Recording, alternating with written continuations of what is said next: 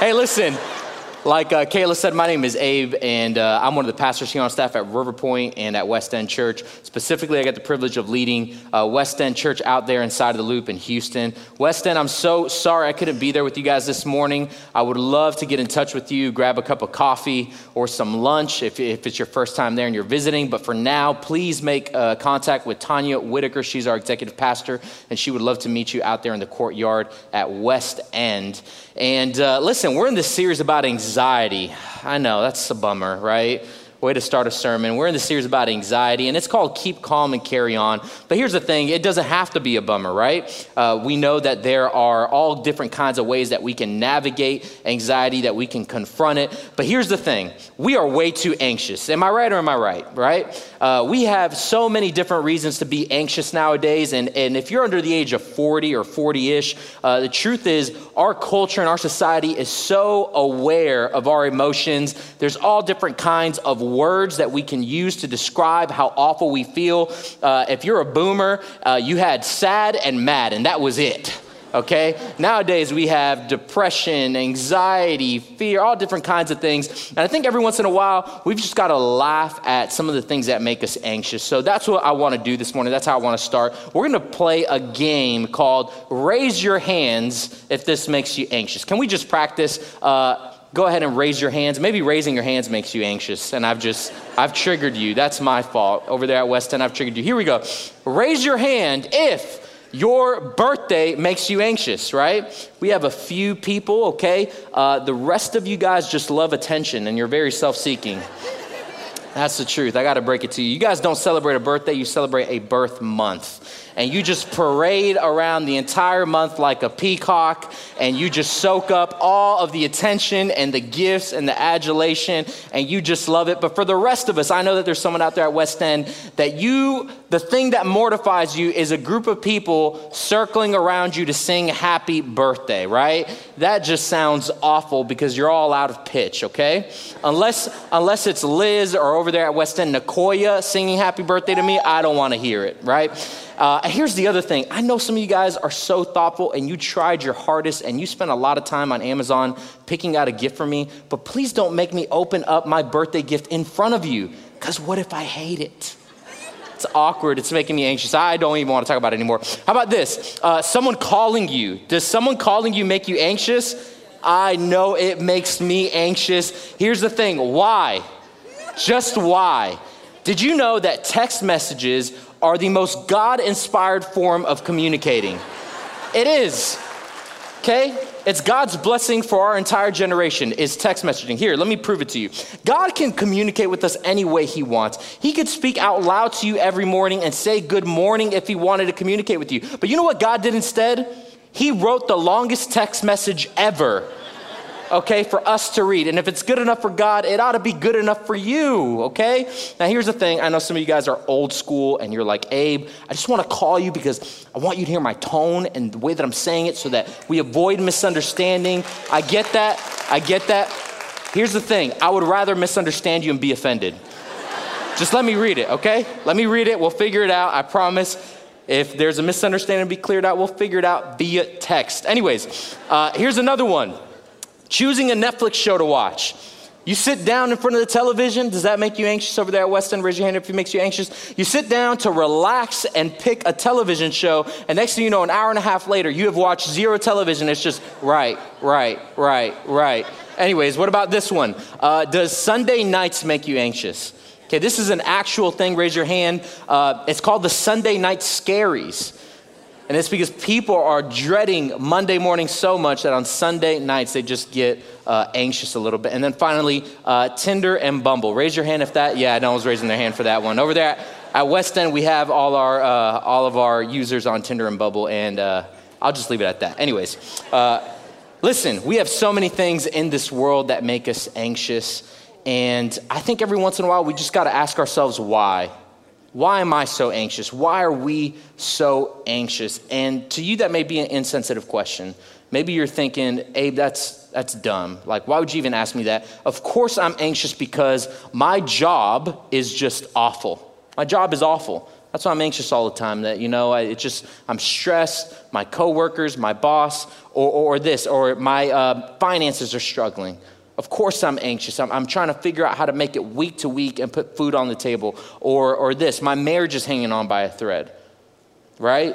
Well, it's that simple. I'm anxious because my marriage is struggling.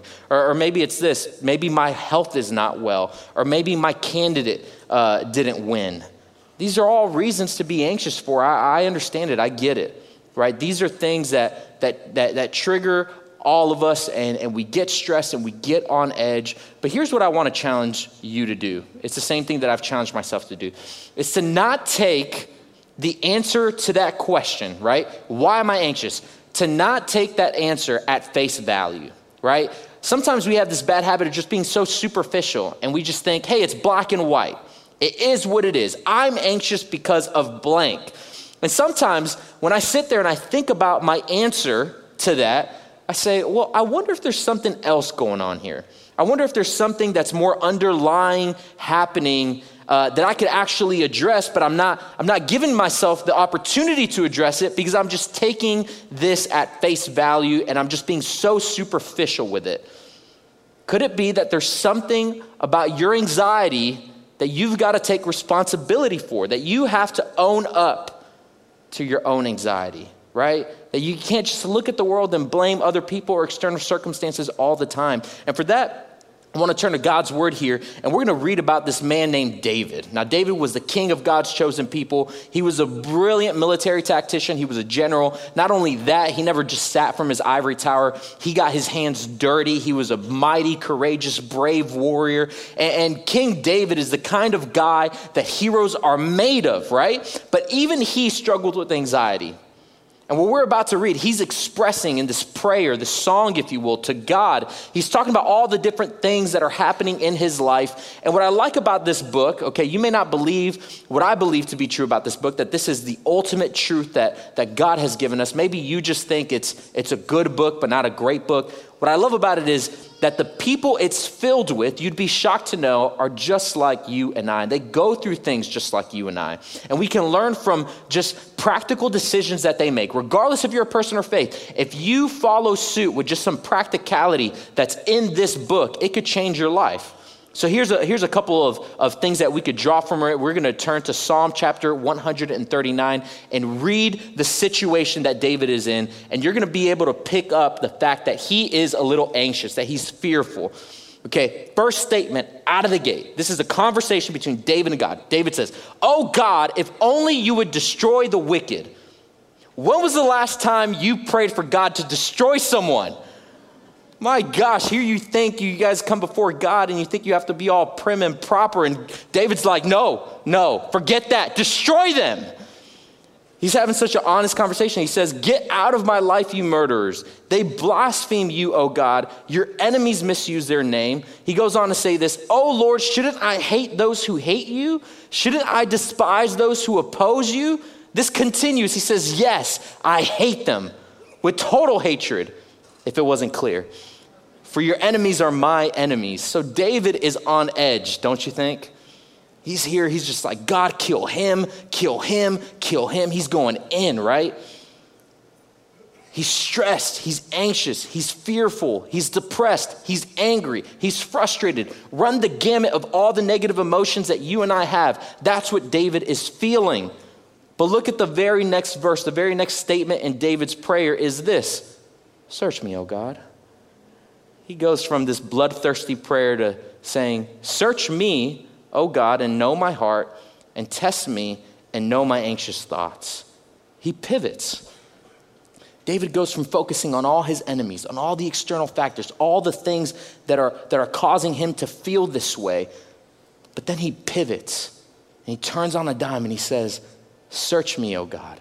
That's David's way of saying, Hey, Lord, right now, I'm under the gun. I'm up against so many different things. But search me. God, is, is there something, is there something within me that you can do, that you can show me, right, to help me remedy this situation, despite the fact that the world around me is falling apart? He goes on to say in the next verse, he says, Point out anything in me that offends you. That's such a vulnerable statement. That's a vulnerable prayer. He's saying, God, the world is against me. I have enemies left and right, but even in the midst of this circumstance, will you point out anything in me that offends you and lead me along the path of everlasting life? What David is showing us, what he's exemplifying, is that though we can be in the middle of a storm, though we can be surrounded by enemies, inevitably, what we should do is ask God, is there something within me that I can change to deal with the anxiety? Or is there something within me that I am doing to cause the anxiety? Now, let me be straightforward over there at West End. I'm not about to suggest uh, that you do uh, the following things as a silver bullet to your anxiety and that it's going to work 10 times out of 10. There are situations in our lives that we will face with anxiety that there's nothing you can do about. There are situations that, that you're just stuck with, you're straddled with, and you're gonna feel anxiety and you're gonna fear, uh, you're, you're gonna feel fearful, and there's nothing you can do about it, right? You just gotta trust in the Lord. But there are other situations where there are things that we are inflicting upon ourselves. And what I wanna teach you is this anxiety diagnostic. When the check anxiety light goes off in your life, and you start feeling like the walls are closing in on you, I'm gonna walk you through a progression to see if there's some of the anxiety that you're experiencing that you could actually avoid, that you could actually do something about and remove from your life by something that you can do yourself? How can you take uh, accountability over your own anxiety? So here we go. We go back to this question Why are we so anxious? And the first step in the progression is this maybe I'm anxious because I lack integrity. The word integrity means to be whole and undivided, right? And when I think about my personal integrity, my character, and, and all the different uh, uh, character traits that contribute to my integrity, I like to think of this as the structural integrity of a building. My wife and I went to uh, New York City a couple of weeks ago. We love New York City. We go, uh, we try to go at least twice a year. And for the very first time, even though this was our sixth time there, for the very first time, we went to the Empire State Building. And we went all the way up all 118 floors of this place. And as I was on the elevator, I couldn't help but to think that this place was built in 1930 in a year and 45 days, okay, this was a project that was rushed. Okay, out there at West End, our coffee house, it's taken years to build. These guys built the Empire State Building in a year and 45 days. And what I, what I kept thinking is, man, I wouldn't trust a surgeon in 1930. I wouldn't trust a mechanic in 1930. I wouldn't trust a bartender in 1930. And here I am, I am trusting an architect with my life. I'm climbing up this building that was built in 19. I couldn't believe it, but let me tell you something about the Empire State Building. That building has structural integrity. There's not one part of that building that is out of place. There's not one essential rivet that is not exactly where it needs to be. Or else it wouldn't be standing after all this time. It wouldn't have stood the test of time and all the stress tests if it didn't have structural integrity. And it's the same with my integrity, right? I think about times in my life where I have lacked integrity, where I've lacked work ethic, or I've lacked loyalty, or I've lacked honesty, all the different things that, that, that make us people of integrity. When I've had a, a part of my integrity game, right, that needs to be shored up, that needs to be worked on, I self inflict all this anxiety because when life puts pressure, all of a sudden I begin to feel anxious and it's not because of the circumstances per se, but it's because there's something within me that's not right. I'll put it in layman's terms and give you guys some examples. You cannot ask God for peace in your marriage. Okay? You can't ask God for peace in your marriage if you're scared of what would happen if your wife goes through your text messages. That is an anxiety that you are self inflicting right? Because of a lack of integrity. You could do something about that kind of anxiety. You cannot uh, pray for God to give you peace in regards to your business when your business is fraught with shady practices and rounding errors. You can't, because there's something that you could do about that. You could, that, that's, a, that's a cause of a lack of integrity. You, you can't pray for God to give you peace at work in, in, in your relationship with your coworkers if you are contributing to a culture of gossiping and backbiting, right? You're kind of feeding the fuel of your own anxiety. You're the cause of that, and it's because there's a lack of integrity. Here's one more example you cannot ask for God to give you the peace that surpasses all understanding when you wake up every Sunday morning and you put on a Cowboys jersey. You just can't do it. You can't do it. You can't. It's not going to happen. You could take a horse to water. Oh my goodness, here we go. Don't get offended. I'm a Dolphins fan, so I'm right there with you, right? I know, I know. Anyways, the point is this in all seriousness, you can't ask for God to give you peace when your life is in pieces. You can't. You've got to pray for God to make you whole, to be people of integrity. This is my second step. Maybe I'm anxious because, or, or, here we go, I'm so sorry. I skipped over the most important part, which is God's word. This is what David says about integrity. He says, God, guard my life and rescue me. Do not let me be put to shame, for I take refuge in you. And he goes on to say this May integrity and uprightness protect me. Now, David struggled with his integrity. If you know David's story, he went through a period of adultery, of murder. I mean, he went through some really dark stuff. But at this particular point in time, when he writes this in Psalm chapter 25, David knew that he could ask God to protect him and to guard him because he says, God, may my integrity keep me upright. May my integrity protect me. Here's the point of that. When you have integrity, you can ask God to do what only He can do because you are doing what only you can do. God cannot give you integrity on your behalf. So here's the second point. Maybe we're anxious because we lack inspiration. Now, uh, inspiration, it means to literally breathe life into someone or something.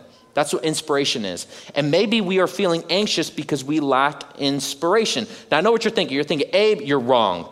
If this world has anything, it has tons of inspiration. Abe, I could get on Instagram right now and watch my favorite influencer pump me up for 30 seconds and I'll walk out of here wanting to run through a wall. There's so much inspiration. I could watch a Netflix documentary uh, for an hour and listen to someone's story about how they overcame and be plenty inspired. And here's where I would challenge you to think differently. I need you to know that there's a difference between motivation and inspiration. Motivation is different than inspiration because motivation uses external factors, external uh, rewards.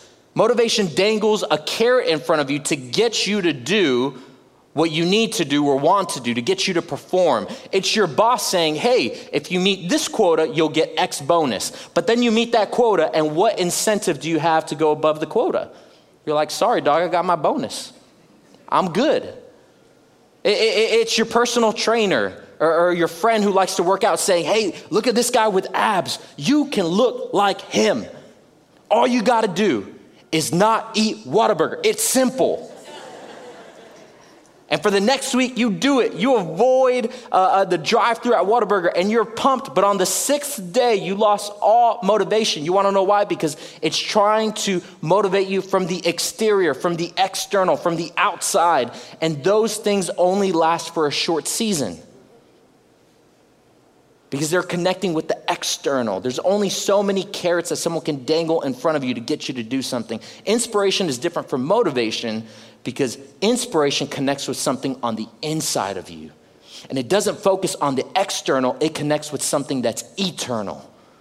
And when you talk about connecting with your spirit, with your soul, with your mind, with things, all these abstract concepts, but that we know are there, whether you believe in God or not, we all acknowledge that there's something more than just uh, uh, flesh and bone, right? When you have that, then all of a sudden, what you're able to do is you're able to ward off anxiety more effectively. In fact, I would say that things that motivate you cause more anxiety. Because once you realize that that only works for a season, then you're left high and dry and you feel like you need something else. But inspiration connects with the inside of you. And how do you get inspired? One way that I know that you can get a weekly dose of inspiration is by doing what you're doing right now. Why do we do this? Why do we gather together? Why do we sing together? Why do we sit here and listen to God's word? Well, it's because there's something inspirational about that. There's something inspirational about that. Why do we push you guys to join small groups, to get in a circle, and to make friends? It's because there's something about being in a small group and hearing other people's story about what God is doing in their life or hearing about their struggles that creates this spiritual synergy that, that is restorative and therapeutic. There's something about that. We need inspiration in this life. Without inspiration, we'll have a really hard time fighting off anxiety. And when we choose to opt out of inspiration, then we're bringing that upon ourselves. So I would challenge you to continue doing what you're doing, right? Join a small group, get in a circle. I promise it would change your life. This is what uh, Psalm 25 says. It's a story uh, uh, about this author. It's actually Psalm 42. And for some reason, the author of this psalm was not able to, to gather in community around God. He was not able to attend church, if you will. And this is what he says about that situation. He says, My heart is breaking as I remember how it used to be. So, how was it? I used to walk among the crowd of worshipers leading a great procession to the house of God, singing for joy and giving thanks amid the sound of great celebration. So, this author, he is lamenting the fact that for some reason or another, we don't know why, but we can speculate as to why, he wasn't able to go to church. He wasn't able to worship amongst other believers. And he says, My heart is breaking because he was missing the inspiration that came from what we're doing today. What I love about the Bible is that even though it was written thousands of years ago, it still has a way to be relevant. And it wasn't that long ago that we couldn't do what we're doing right now, that the doors to this church was closed, where we couldn't gather with one another. And it's heartbreaking. So now that we can gather with one another, let's not miss out on that. Let's not miss out on inspiration if we can help it. Finally, the last step of this anxiety diagnostic is maybe I'm anxious because I lack intimacy with God. When I talk about intimacy with God, I know that that may sound like a weird way to phrase it, um, but intimacy with God, all it means is spending alone time with Him, right? It's, it's cutting out all the distractions, it's closing your door behind you and just saying, All right, God, for a set amount of time, right? That, that's up to you. For a set amount of time, I'm just going to spend time with you. Now, if you're not a person of faith, that can sound really weird. Okay, I admit it. But even you can admit that there's something really special that happens when you just spend some time on your own in silence, right? Studies show us that, that meditating, journaling, these are all things that are, are game changers. These are things that impact our mental health. They are helpful, they're therapeutic, they're restorative. And I believe that, that the best kind of quiet time that you could spend in your life is with God. Saying, God, for now it's just me and you. But can I tell you what is killing our intimacy with God? And in fact, I'll go one step further. It's not only killing our intimacy with God, but it's killing our intimacy with our significant others. It's killing our intimacy with friends. Can I tell you what it is? It's, uh, it's this thousand dollar piece of technology here. Okay, this is my uh, this is my little example. This right here, it's known as an iPhone. This is a thousand dollar shock collar. Okay, right? And, and you put it in your back pocket, right? You put it in your back pocket, and everywhere you go, it shocks you, right? Literally, it goes buzz and everywhere you go, you're with your kids, buzz. You're in school, buzz. You, uh, you're at work, buzz, buzz, buzz, buzz, buzz. And it always reminds you what you're missing out on. It always reminds you that you ought to be doing something else. And it always reminds you that someone else needs your attention. Now, here's the thing about this $1,000 shot collar that we carry in our back pockets. Some genius thought it would be a good idea to create another $1,000 shot collar that would actually go on your wrist. It's called an Apple Watch. And the Apple Watch now enables you to be buzzed here and buzzed here. And everywhere you go, you're just getting shocked. And it's killing our intimacy. It really, really is. Because it's distracting. But someone told me about this thing. It's, it's amazing. Uh, so it's an app, well, not really an app, but like a function on your iPhone. I never knew it was there. If you have an iPhone, go ahead and take your iPhone out. If you have a Droid, you could take it out too, but uh, I don't know if this works on I don't know if this works on a droid. I'm not I'm not taking shots. You can take your droid out too. I just don't know if this what I'm about to show you. I don't know if it, the function is on uh, the droid. So just take it out, and then uh, what you do is hold it here in your right hand. Take your left hand. Take this finger, your pointer finger, and your thumb over there at West End. Go ahead and do it with me. And what you do is apparently you squeeze these two buttons, and this thing you just swipe right. You believe that? Oh my goodness. I know. I know. I know. I could end the sermon right there. But listen, you know what I call that? Instant intimacy. Instant intimacy. And I know some of you guys are thinking, Abe, I literally cannot, I can't do it, man. My job, my whatever, I can't, I, I, not even five minutes. And I would tell you that if that's you, you have some really big issues to tackle in life. Because if you can't do that for five minutes at a time for any purpose, whether it be to grab breakfast with your wife or to uh, uh, just spend time with your friends or to spend time with God, to spend time with whoever, if you can't do that, then there are some pretty important issues that you have to address in your life. This is what uh, King David, what he writes in, uh, in Psalm chapter 42. Actually, it's not King David, it's, it's, it's another uh, author that contributed to the Psalms. This is what he says As the deer longs for streams of water, so I long for you, O God. I thirst for God, the living God. When can I go stand before him? This author says, Man, I thirst for God. I have such a need for him. And what he was able to identify is the angst and the anxiety that we feel in our lives sometimes where we don't know how to solve that issue. If we're not careful, we will just pray all of our problems away and we'll just wish that God would solve eh, eh, every issue in our lives for us. And really, all along, what's wrong with us, it's not our problems, it's our lack of our intimacy with God. And if we spent time alone with Him, we would be better off than if all our problems disappeared. I would rather have time alone with God and fight against all the problems outside than to have all my problems gone and not spend any time with God. That's what I've realized because it scratches an itch that I can't scratch for myself. Time alone with Him can make it happen. So here's my challenge, all right? If you guys were here last week for Ryan, Ryan gave us the one week challenge of no complaining, right? He said, don't complain for one week.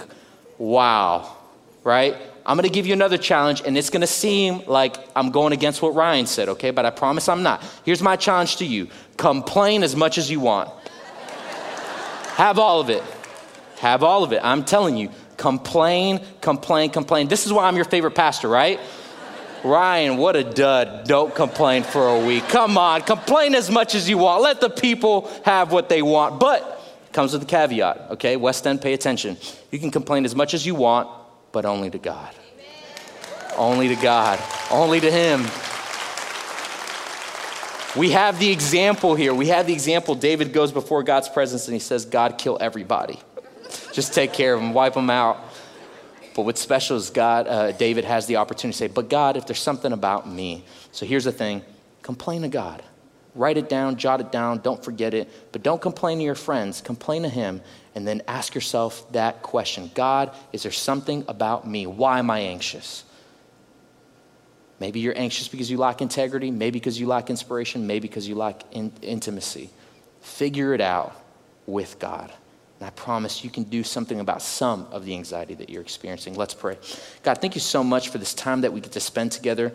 Lord, I echo the fact that times like this, as we gather at Missouri City, at West End, if someone's joining us online, this is time of inspiration, God, where we can be reminded of the fact that you are very much interested in us, in our issues, in our problems, in our anxiety. So, God, I just pray that we would be able to walk through this anxiety diagnostic and that we would be willing to ask ourselves the tough questions about the feelings that we feel. And God, I just pray that someone here today would grow in their intimacy with you.